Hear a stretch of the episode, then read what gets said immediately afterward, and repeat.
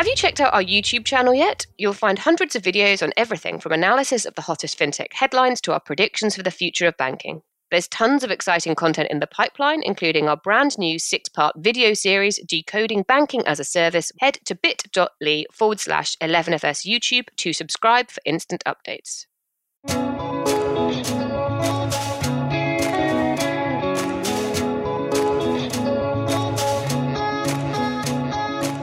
Hi everyone, my name is Nigel Walsh and welcome to episode 81 of Insurtech Insider.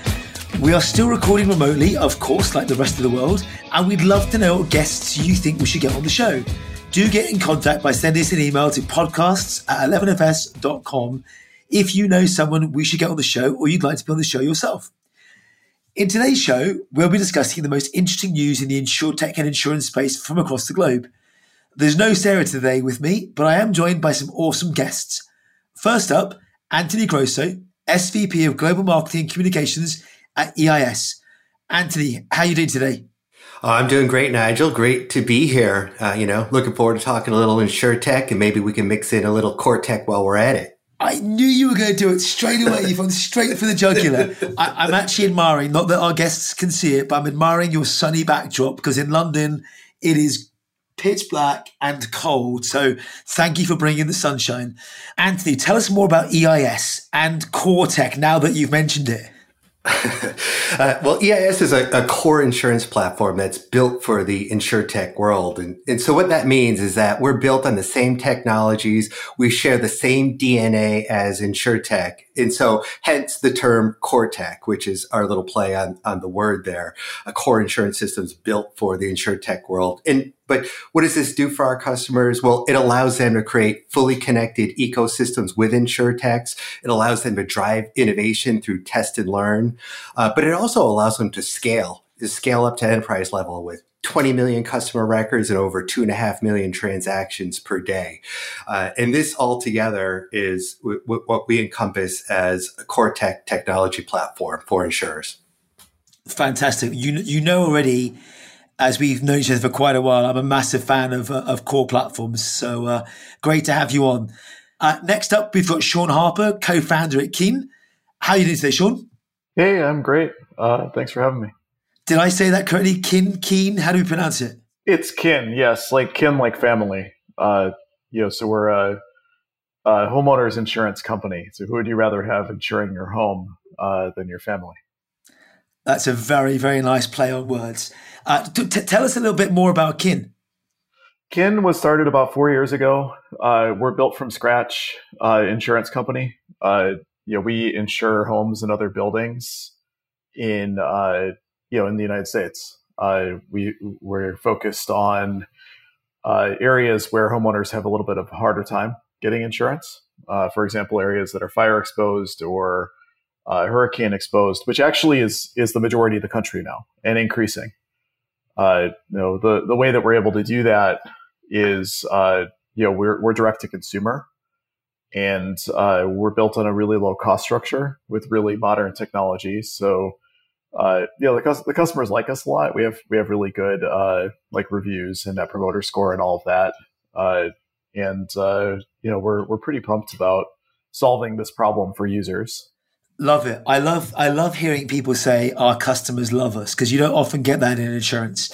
Uh, and last but by no means least, a warm welcome to Sabine. A welcome back to, should I say, to Sabine Vanderlinden, co-founder, CEO, and managing partner of Alchemy Crew. Welcome back, Sabine. How are you? I'm very well. Thank you for having me, Nigel. Tell us all about Alchemy.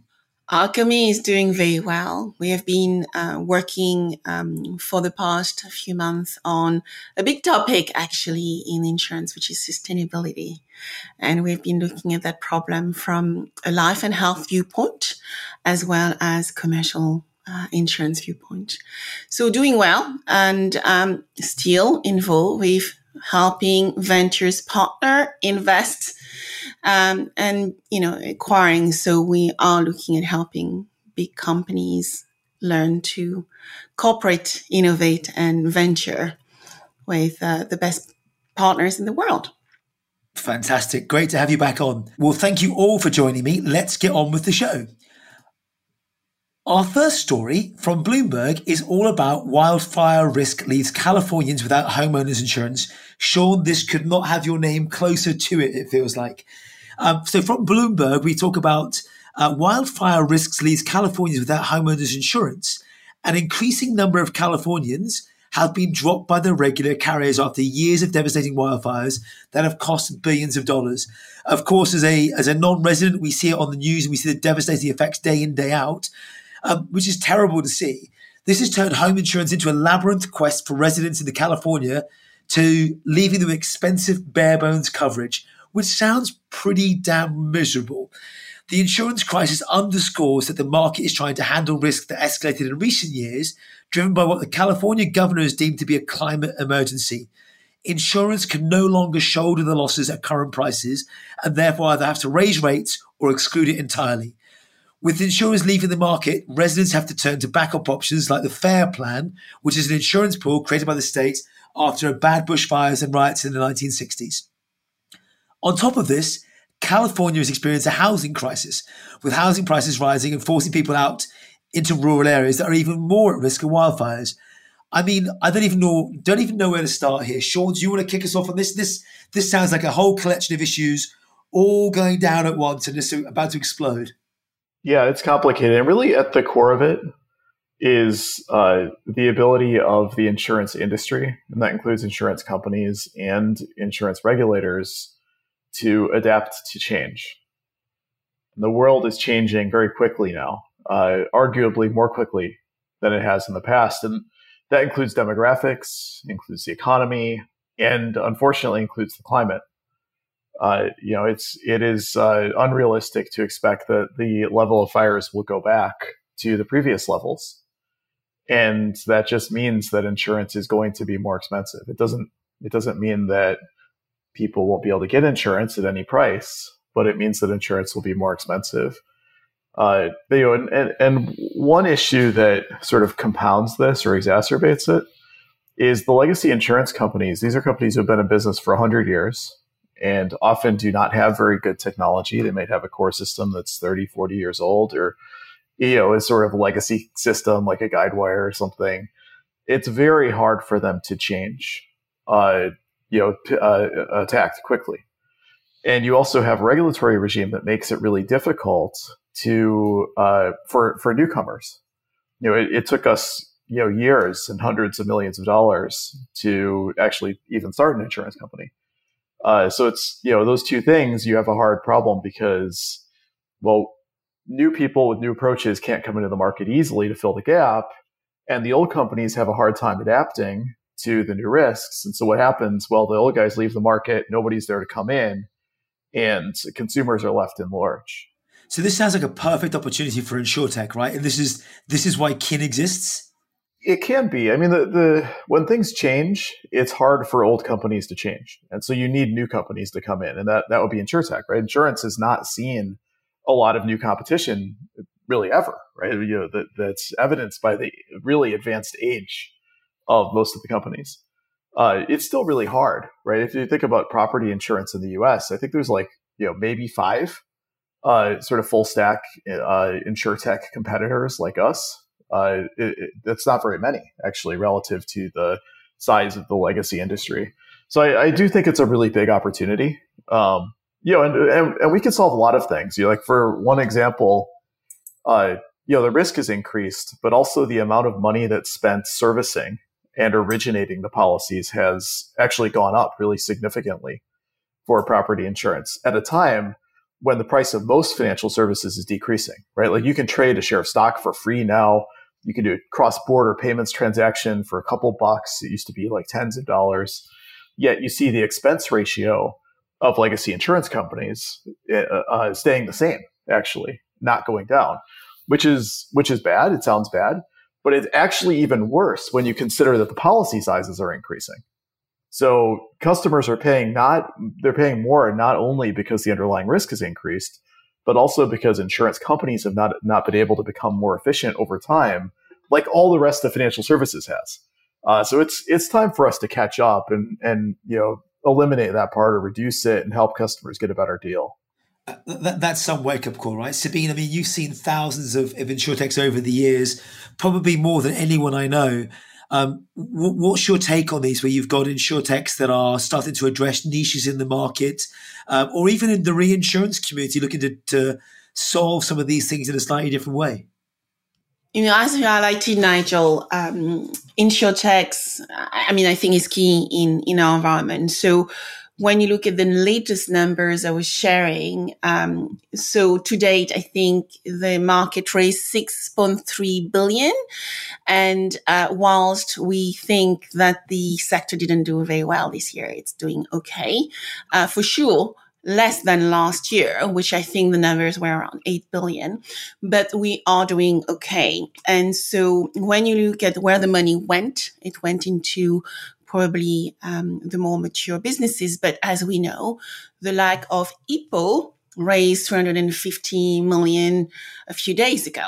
So uh, that is showing that the client, the consumer is looking for a different type of proposition. So what I see is that um, this year, uh, a few legacy, well, a few, a large number of legacy insurers have probably paused to define strategy um, because um, digitization is key part of innovation.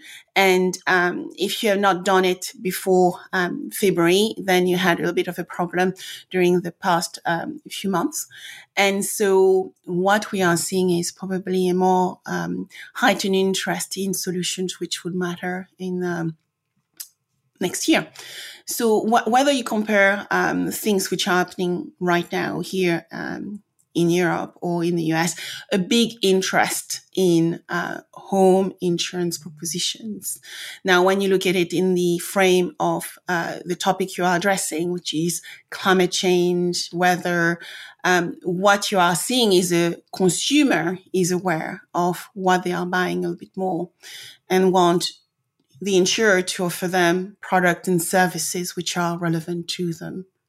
Yeah, I think um, one one area where a lot of exciting work is going on is, and and we you know we do a lot in in catastrophe areas, and traditionally that's always been hurricanes. And one area that's really helped uh, people get hurricane insurance is that there are a bunch of new models that understand and can quantify the the risk right? Not just the expected value of the risk, but also the uh, you know variance and correlation. And there there really don't exist the same level of fire models, although there are many really interesting new models and data products out there for fire. Uh, so I, I do think that'll be important once that comes, and and it's also important that companies, insurance companies, adopt those, and that the regulators allow the adoption of those and allow them to be priced in uh, because that's ultimately if you can understand the risk, you can come up with an accurate price for it. I think you know right now everyone's sort of struggling with the ambiguity. When we don't have wildfire in in Europe, and so the interesting thing when you start comparing. Uh, the risk we are dealing with, whether you are comparing, you know, the wildfire in, um, in, in California or some of the other risks we are affecting with, right? It is about really understanding how to measure risks and that's actually how to find new method to actually define how you price that risk and how you protect consumer in the long term as well. Well, let, let me bring Anthony. Let, let me bring Anthony in here because I think actually what you've both alluded to is technology, and I saw Anthony's face light up when Sean went, "They're too slow. We haven't got the right technology." I, and I'm hearing Anthony bursting out of the scenes to go, "You've got to move faster." How, how does technology solve it? I'll take it from both both ends on this one. I'll tell you what it's like to live in a high peril zone. So I've got that nice picture in my background uh, at the ocean. That was t- live picture just taken two weeks ago. But the privilege of living in the southeast, right on the ocean, is hurricane season. Right, I live in a flood zone. So I moved from the northeast when I moved south, uh, and and all of the insurers when I went to go buy my insurance, all of the, the long list of insurance companies I could get a quote from online. This list was now very small. Uh, all the insurance companies I was used to dealing with were no longer on that list. So I had to really find some niche insurers. Uh, and then there's flood insurance. So flood insurance on top of my homeowner's insurance is 20% premium. And it doesn't cover the full value of my house, right? It, it will cover about 60% of market value. But you know that's that's the choice that that you know people living in places like this have to make. Now the really good part is is as a tech company for this space, I've been ta- you know we, some of those uh, uh, companies, Sean, that, that you've been talking about with the the, the insure tech startup carriers with the new models uh, being able to more hyper uh, uh, identify risk zones and the, the actual costs for claims. Uh, they've actually been in contact with us. So we're actually in, in discussions with them. And I'm, I have uh, uh, more than one interest in actually helping them bring that technology to market because I, you know, I could definitely use an insure tech uh, insurance company that can underwrite based off of this peril very accurately, so I can get the coverage that I need and live in the uh, locations that I that I want to live. But yeah, the the current in, uh, uh, insurers out there, their way of handling it is well, let's just get out of that market because they can't they can't cover it. Do you think that's a cop out on the insurance part? I mean, as a consumer, never mind as an industry advocate or supporter, but as a consumer, would you prefer to have all your coverage from one place? Do you want to go to Kin and get, or whoever, and get uh, hurricane, fire, flood, and all the other things, accidental damage, red wine, you name it? Do you want all that? Do you expect that from one place? Yes. Uh, nobody wants to think about insurance. I mean, maybe the people on this call do uh, or listening to this podcast, but your ordinary person is really trying to minimize the amount of time they think about insurance. And so the more simple it can be made and the more these coverages can be combined. And this is actually a problem in the industry because homeowners insurance used to cover floods. And now it doesn't. So things are being excluded as new perils come uh, or perils increase, which is is inevitable, and it's inevitable everywhere. Uh, you know, the the climate is just getting more variable. Uh, carriers are actually pulling coverages out of the traditional policies and also leaving the markets that need them the most. I, am with you. So there's a protection gap, and actually, my last question before we move on is is kind of linked to this. You you talk about Sean people removing coverages so you keep affordability. Anthony, you talked about you know this is the choice you have to make if you live down here and you've got to pay these premiums. But what if you don't have that choice and you've got to move out of you know we're talking about California here where you've got to move out of the expensive areas into more rural areas. If you haven't got that choice, is there an opportunity for InsurTech to partner with some of the public or federal bodies or state bodies to provide a better product at a lower cost base to consumers? I think there's some opportunity for it. You know, I alluded to being more efficient, being able to return that cover that that money to the user. But there is like an underlying thing here, which is that the weather has become more variable. Uh, and you also have a legal environment in a lot of places, in most places, that actually inflates the cost because you end up with frivolous claims. Like I had a guy in front of my house last week. Uh, solicit my dog ran away, and he found my dog. Uh, she didn't run away; she wandered into the front yard. He was petting her, and he he then solicited me to make a fraudulent uh, uh hail claim on my roof. Uh, so so there these are big problems, uh, and and there's not anything that InsurTech can do to eliminate wildfires or stop hurricanes uh, we can help the world react to them better. You know, especially if if uh, you know the legal and regulatory regime facilitates that. But the reality is, insurance is going to be more expensive and harder to get, uh, and and that's not anything that we can fix.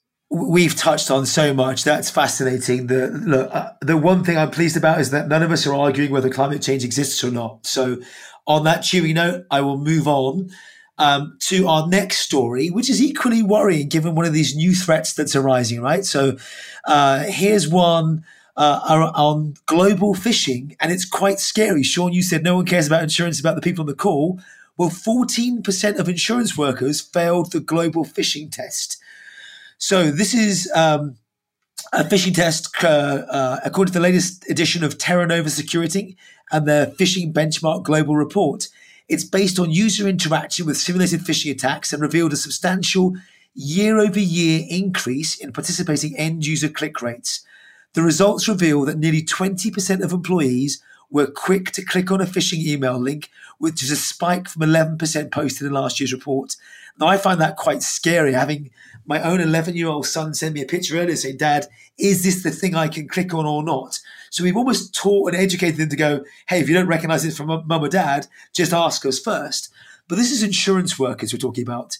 Um, one of the things that's affected this is the pandemic, and that's resulted in a spike of the adoption of remote work policies, which has increased the effect of technical data protection measures. And we're seeing this absolutely everywhere right now. The report also highlights that 67% of those who clicked on phishing emails submitted their logon credentials. I'm scared to read any more in case it gets worse. Who, who wants to kick us off on this? What, what's your take? We're all sat here working at our home offices respectively. Have you seen an increase in uh, phishing attacks or otherwise to you to you as individuals or to organizations? Uh, I can start. Um, I, I, think they've gotten so. I'm actually surprised. First of all, I'm actually surprised that insurance was the lowest. uh, I thought it would be actually, you know, much higher than that uh, because it, your typical insurance workers, you know, very, very reflective of the uh, of the uh, uh, economy, but these attacks have gotten really, really advanced. And I received one, um, and it was a direct email to me, and and it was uh, supposedly from our our head of security. So it was actually quite good. Uh, I thought I did the right thing by responding and saying, "Okay, hey, you know, is this real?" And and a reply came back uh, said, "Yes, it's real." And uh, and and I know the the person I was emailing, and that's not the type of response that he would have given. So I set up a new email, sent it to him, uh, and and asked about it. And so what they do now as well is they have uh, artificial intelligence on the receiving end so that if you do respond with a question or a comment, it's going to give you a response back like you're actually interacting with somebody like a chatbot, uh, which I found was really fascinating. I'm not at all surprised that the, the, the high number of people that once you click through, you've already, you know, you've already taken for uh, granted or you've already accepted that it's a legitimate email you click through. So i'm not at all surprised at the number who filled out their credentials right? Um, and no longer are the days where we're receiving these spam emails and it's you know some broken english or something and where you can clearly tell it, it's it's wrong. These are really high tech uh, high you know getting through the internet or through the uh, company's uh, uh, network through an employee is one of the you know I hate to say it, is one of the top ways that that um, companies break into networks. Without doubt, Sean, are you are you seeing similar things? Are you seeing people mimic what's going on at Keen, or? Yeah, I think uh, anecdotally, there's been an increase. I I always think it's funny because they send them from me, right? Because I'm the CEO, and uh, and people know we have an advantage at Kin. I I have a unique communication style. It's very informal and, and people sort of know my voice. And, and we, we have a channel in Slack where we make fun of the phishing attempts uh, because they're, they just don't, they don't sound at all like me. Uh, but, but there, there are a lot. And, you know, it reflects the fact that insurance more than many is, uh, is a purely virtual good. And so you have a lot of money, and there's a lot of money in it, right? There's a lot of money flowing through these pipes at any time. Uh, you know, before this, I, I founded a payments company and we were like ground zero for phishing attacks and every other sort of exploit that you could imagine because, you know, if you can get permissions for five seconds, you can move millions of dollars. Insurance isn't quite as extreme, but there is a lot of money flowing. It is a purely virtual good and it, it makes us a really big target. Uh, and, and, this is an arms race we'll be fighting forever. This is, uh, if there's money there, people are going to try and get at the money. Uh, and, and we'll all need to collectively invest to ensure that you know we're we're not going to get exploited. Uh, that's a great segue, Sabine. Again, um, our, our, history. I can think of a whole load of folks from Seguro to a whole load of others where we saw hundreds of insurtech startups in the uh, cyber space more broadly, trying to protect protect us all from this. Have you seen that grow uh, during during the pandemic, or is it more the existing folks just doubling down on the effort that they've got already? I would say from an insurtech viewpoint is probably the doubling down um, because a lot of those insurtechs are focusing on SMEs. And so um, a lot of insurers are still evaluating or reevaluating their small and medium enterprise or business proposition right now, um, whether that include freelancer and gig economy workers. And I'm sure next year is going to be back uh, on track.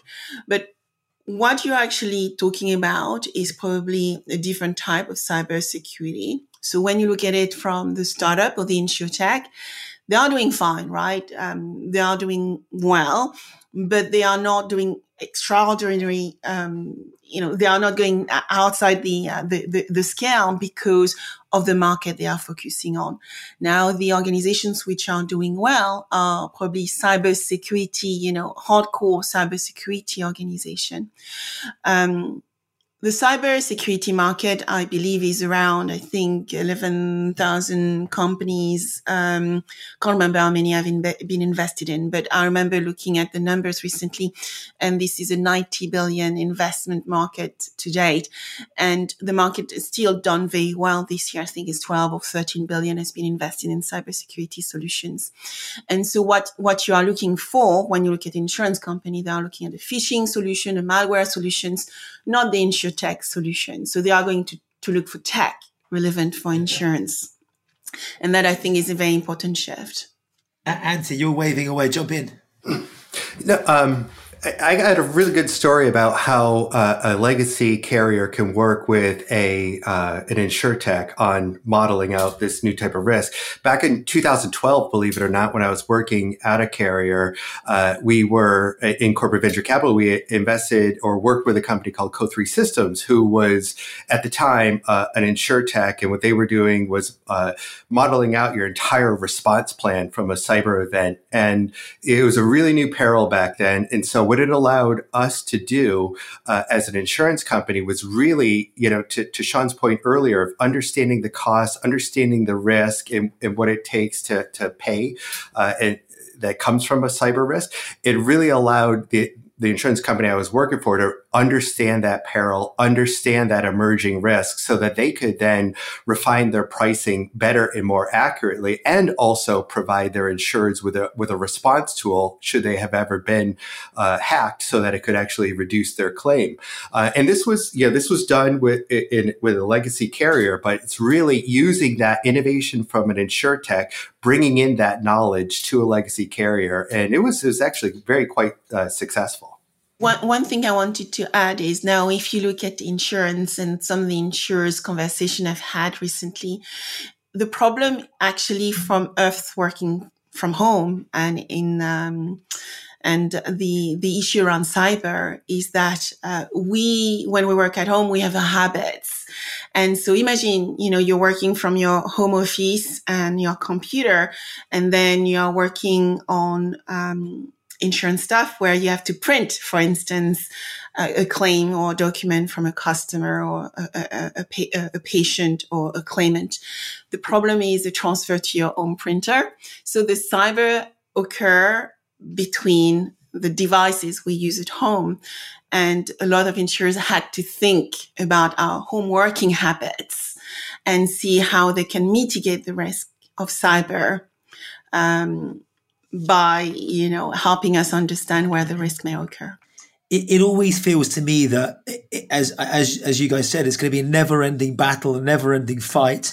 I, I can tell you no end of stories of things I've received internally inside the firm, uh, or even one I was made aware of where a iPhone charging cable had hardware built into it to actually crack your device or, or, or whatever it was, steal, steal your details. So it always feels that they're super smart and a, a step ahead of us. With that, let's take a quick break and we'll be back very soon. We've just launched two brand new shows on our LinkedIn page, and if you love our podcast, you should go and check them out. Every Tuesday, we deep dive into the biggest banking and fintech news stories with our show Newsroom. We've already had great episodes on the FinCEN Files leak and the Crowdcube and Seedrs merger that you can watch back on our LinkedIn or YouTube now. And every Thursday, we speak to experts in technology and financial services about the work that they do and their careers to date. MLB isn't just another hard to remember acronym. It stands for Minimum Lovable Brand, the 11FS approach to creating modern, iterative brands to help cut through the noise and create a genuine connection with customers and their culture. Brand is everything in this digital first world, and we want to help you get it right. To learn more about Minimum Lovable Brand and to download our free handbook, head to bit.ly forward slash 11FSMLB. So we're back. And next up, I'm excited to share this one because, frankly, this is probably the most well talked about, or one of the most well talked about in insurtechs. That is one of the leading lights for us all because we're, in, I think we're all in this together. And that is Lemonade. And it launched its renters insurance in France. So, uh, launching in France, marking the company's third European launch after Netherlands and Germany. And this would mean it will compete directly with a local competitor called Luko, which shares lots of similarities. Interestingly, I think on the same day, Luko uh, raised 50 million euros in their Series B. So it's obviously saying something like the market is ready for renters insurance. Come help us out. Lemonade, for those that have used it, is supposed to be easier to sign up with compared to a legacy insurance company, and also wants to bring back trust by taking a flat fee for its operations. France is known as a lucrative market for home insurance, as it is a legal requirement there to have it with a high tenant turnover. There are many, many opportunities to jump in and convince customers to switch to Lemonade when people move to their new place. So, Sabine, let's start with you. What do you think? Lemonade finally starting to conquer Europe? Yeah, but you know, it's not surprising. Um, it's um, consumer centric proposition. So um, for me, you know, they are going to go into more countries across Europe. And I guess France was the next stop. So not, not, not surprising. What I think is interesting about the lemonade proposition, though, you know, as we know, fully digitized, as you mentioned, Luko, uh, raising money now because the local investors realize that they're actually need, needing to take care of their investment, which is good.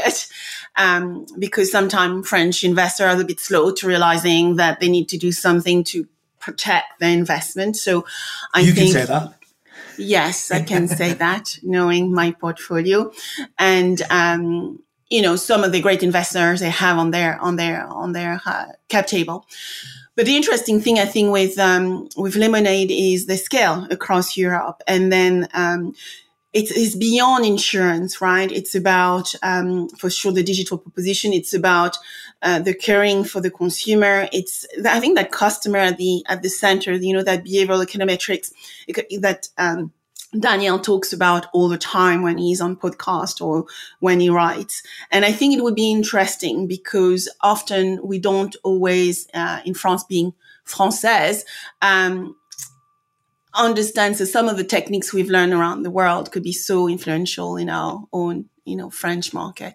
So I, I wish them good luck actually in France. But what I think is more important to me is that, you know, uh, disruptors are now expanding across Europe, which is very important. And then investors need to start waking up because when you look at the ratios between investment that companies and you know lemonade is not invested now it's ipo'd but when you look at the investment they got at the core to become who they are today they got a lot of funding.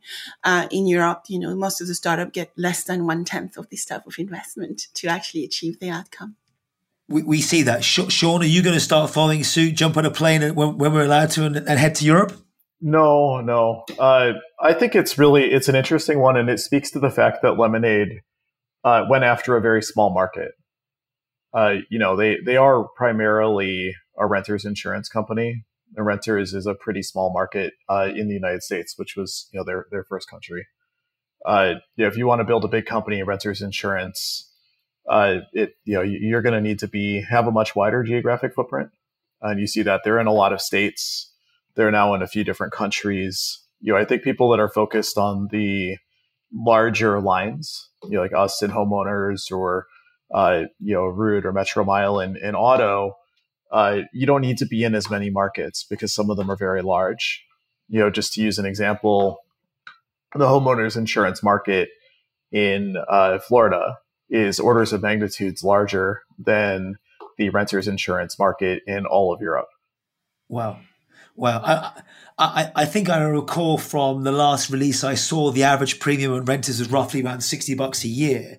When you compare it to life insurance, which they're, they're, they're, trying to break into, cycle insurance in, in the Netherlands, I think. So it's an, it's an interesting move. A- Anthony, I've always said, and maybe I'm wrong, if Lemonade were to open up their tech stack and sell it to insurers, they'd go after the likes of you or Guidewire or uh, or any of the platform plays out there. Do you see that as a future threat or something you worry about today?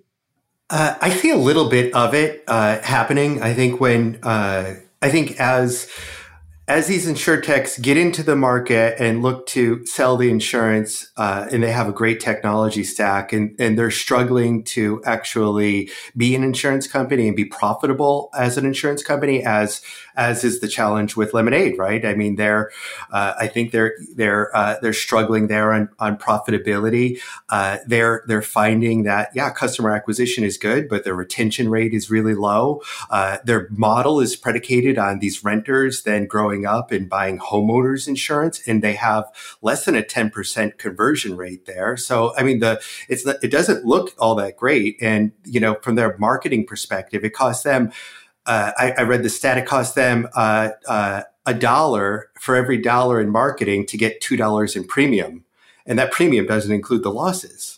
Uh, so, I mean, it's really a tough business to be in. Uh, and so, what I've been finding with a lot of insurtechs like that is that they're now also thinking of uh, licensing their platforms and partnering with the insurance companies and then having the revenue stream in that direction.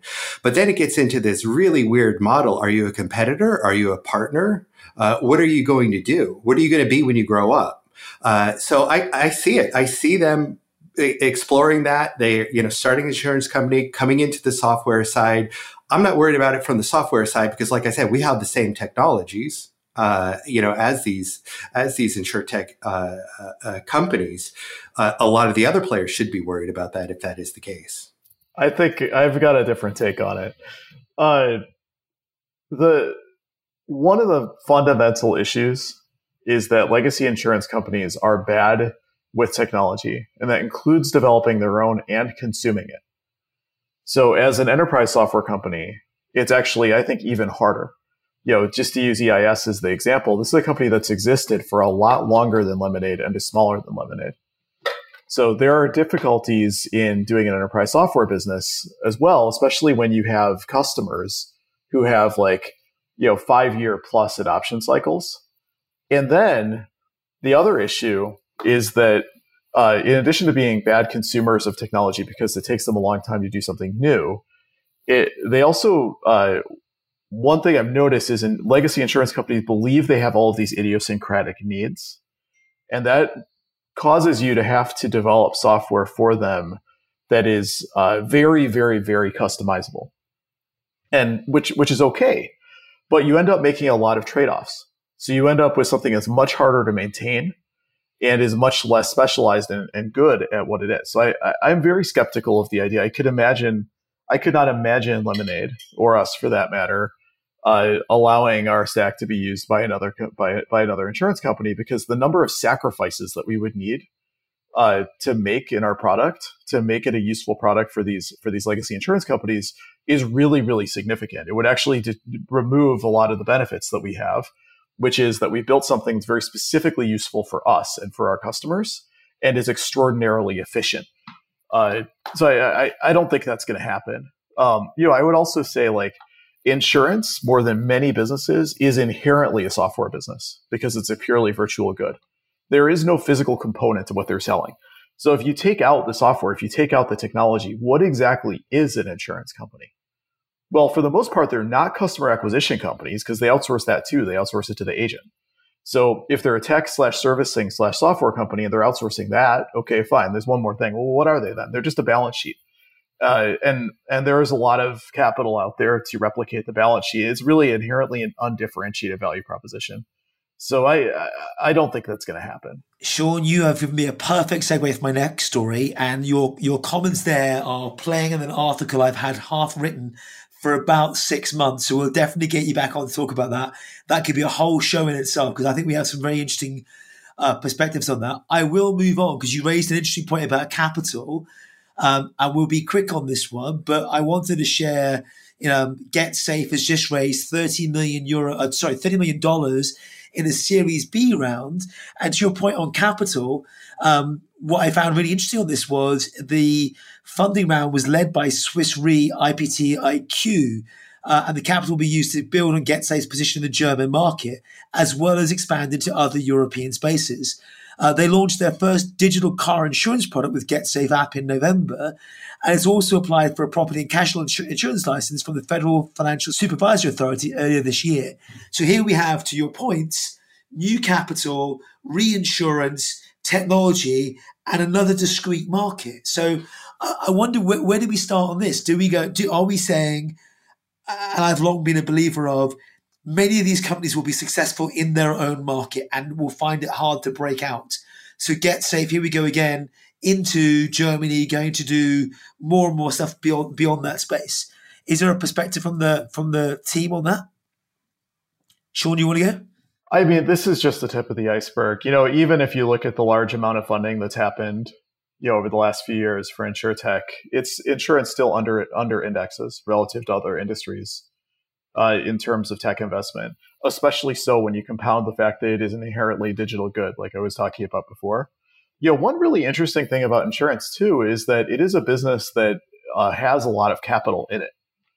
So it's easier, you know, if you compare it to like food, food, for example, you know, your average like food company doesn't have billions of dollars sitting around. Your average insurance company actually does, right? So it's actually easier for them to fund some of these, uh, you know, especially if you think about this is an interesting one, Swiss Re. You know, they're not a primary insurer; they're they're a reinsurer, and so if they think that new tech companies can fulfill that part of the value chain, the origination and servicing part, better than the legacy primary carriers, they're going to fund it all the time because it's just a new channel for them. Uh, and they can provide the balance sheet. They can fund and make money off of the the upstart uh, servicer and acquire, uh, acquirer, uh, and it's and it's really a great deal for them. I mean, go say Sabine, jump in. Yeah, so for me, you know, when you look at the trends, right? Um, Swiss Re reinsurer going into primary, a little bit like Munich Re did with Munich Re Digital Partners. So I think iptiQ is the platform allowing that access to the consumer. As we know earlier this year as well, they did some work with IKEA to get access to the market. Um, what is happening here as well for me is uh, do to to start um, signaling that um, you know you can start accessing other market segment. And I think iptiQ is the platform. And that platform is not just going to go for us buying our IKEA kit. It's going to go for a lot of other things in the future. And how you actually getting that new customer. You know, the new version, I think, of what I call the digital partner, virtual access to consumer through the startup being the virtual brokers. But I think um, when you look at where where the market is, is also realizing that you and I, as consumers, we have choices to make. And even though, though we buy insurance, we um, are not that stupid and we are going to um, buy insurance which makes sense to us. So a little bit what Sean was saying earlier around that customer centricity and that need to understand um, that customer need and you know that customer journey so that we can start doing the things we love talking about uh, nigel friction free uh, insurance and embedded goods and services where it needs to be. Uh, i think that is part of what is happening here. Uh, insurers um, as we know in many European markets, I mean, probably less so now in, in, in the UK, is inherently dependent on the agent uh, channel. So we, you know, insurers do not really understand always their customer and the consumer. So um, that's what some of those platforms are. And, and and the point about Germany, do you think this is going to jump outside the German market much? Do you think it's got the opportunity to do so? Um, I, I, I, I would probably stick it to, to Germany for GetSafe the minute personally. Um, because it is a German uh, startup. I think they may try to learn uh, from you know France and other European market, um, but it might be, for example, harder in uh, in in the UK market. As we know, it's much more um, friction you know, it's friction full market, but, you know, we are fighting for every dollars or every pounds we are making from insurance in, in our market yeah. here in London, in the UK. T- Tony, I'm going to go. I came back to you with a mad idea, Tony. Why don't you go partner with a reinsurer, plug it into your cool technology, and go compete with all these guys? Let's go set it up. We're ready. I mean, I think there's a reason, right? Like, I'm not. I don't want to throw unnecessary shade at you, Tony, but like, there aren't. There's a reason why the notable full stack carriers or insurtechs like Lemonade, like Root, like GetSafe, like us are not using some of the legacy, uh, you know, core systems that have existed for 10 years or more. And that's because it is a core part of their value proposition. Uh, and, and they can do it better. So, you know, respectfully uh, disagree with you, uh, Sean, and, and I agree with you 95% of, of what you said about the market. Um, but we actually have uh, insurtechs that are uh, bigger than um, Kin, that are bigger than uh, a lot of these companies that we're talking about that actually are using our, our platform um, and uh, and then what it allows them to do is have the core business be on technology that's just like theirs, and then they can focus on the differentiation. So, like you said, what's an insurance company? Well, it's a you know, it's a, a balance sheet, you called it. Uh, but our companies are actually calling themselves tech companies and all that core business, they don't have to worry about it. They know they can connect and they can build on top of it and build those experiences. And then they focus on their differentiators and not just be that faceless insurance company. So, Sean, it is different from what you're describing. There but is, there are companies like you there is nothing I love more than two passionate individuals or three passionate individuals, sorry, Sabine, that love our industry, as, as was said earlier. So the more, the more we have that want to go change this thing bit by bit, uh, the better I say. W- one of my, uh, disappointment moments last week was I asked a lady in the States, who's your insurance company? And her answer was, I don't know. I just don't care enough. I'm like, ah. That's okay so, though. There's nothing wrong with that. That's that's actually what she wants, right? The you know there there are things that that should fade into the background. You ask who's your you know gas company? Oh, i don't care. But the gas comes every single day and and i pay a good price for it. Uh, I, I don't know that insurance is necessarily that different or, or should be right? Like if the user wants it to just be reliable and fade into the background and, and be efficient and we can deliver that i think that's okay yeah, one of my favorites with Sabine is Simon Torrance around embedded and invisible insurance. We've talked about it for years. The regulator kills me for this because there's certain European regulations that don't allow you to do some of this sort of stuff. If there's some maybe a whole different show, Sabine, we get you back on, and maybe Simon, and we go talk about that because I think it's a it's a fascinating topic that addresses exactly that, Sean, around how we make it interesting and always there, but not necessarily uh, front and center. But one thing that Sean said, though, Nigel, is that customer centricity. So when you look at Lemonade, when you look at Kin, when you look at some of those propositions, Laka, um, it's focusing on a very specific segment and they being so key and clean around that segment that your technology and your customer engagement, your proposition makes complete sense end to end. And so your differentiation and your ability to launch new products and services is very quick and your brand in those cases, you know, our cool brand names make sense to the consumer, which means that when you look at um, the legacy incumbent provider who may want to copy, I'm going to use the word copy, um, they can't do it as well because they are copying and they need to actually understand what their strengths are. What Anthony was saying is all about core competencies and actually keeping what you do very well inside and maybe things you are doing less well, you know, by using insurtechs or the techs. That is about understanding that balance. And I think insurers today are trying to work out what they are good at and maybe what they should outsource. As I read on LinkedIn the other day, I learned a new word today, a plagiarism. Uh, and with that, I think I'll go back to your original point about people focusing on niches. And our last story of the day is from our good friends over at Flock. So Ed, Anton, and the team. Um, Flock, who are famous and beautifully branded for uh, their drone insurance launched back in 2016 uh, with customers including the BBC and NHS. Uh, in earlier this week, last week, launched Flock Motor, a commercial motor division which will launch a range of flexible insurance products for connected motor fleets. The vehicle based policy is priced on the size and safety of a fleet, and our usage based policy is priced on the number of miles a fleet drives. Ahead of the launch, Flock partnered with insurance carriers including um, NIG, and one of its first customers is Elmo, an electric car subscription business. Someone I didn't actually know about beforehand and checked them out. They're actually really, really interesting. Um, so, so I started to joke with Ed on this. Is this like flying cars because you've got drones and cars together? Uh, but no, w- where do we even start with this one? Is is is there room in the market for another connected car uh, insurance provider that can leverage the data in the same way they've learned from super accurate drone flights? Tony, you want to go first? What? what?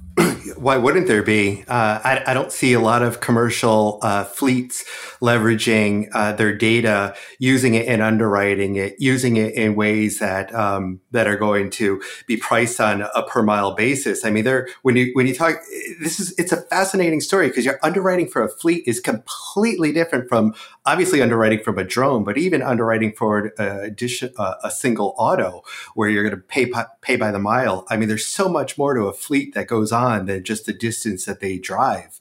Uh, and so just the underwriting, the billing, the claims aspect, everything is so different from from what uh, Flock has done in drone. But the concept, the concept is there. Being able to pay as you use at a fleet level, and you know, back to the story of when I used to work at a carrier doing innovation.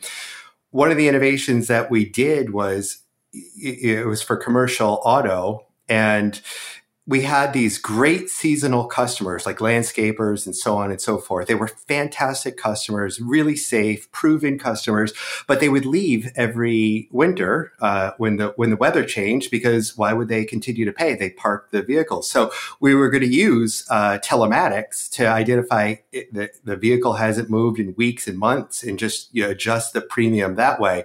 But you know, it was a great idea, but albeit for the legacy systems, couldn't be changed in time to, to be able to do that.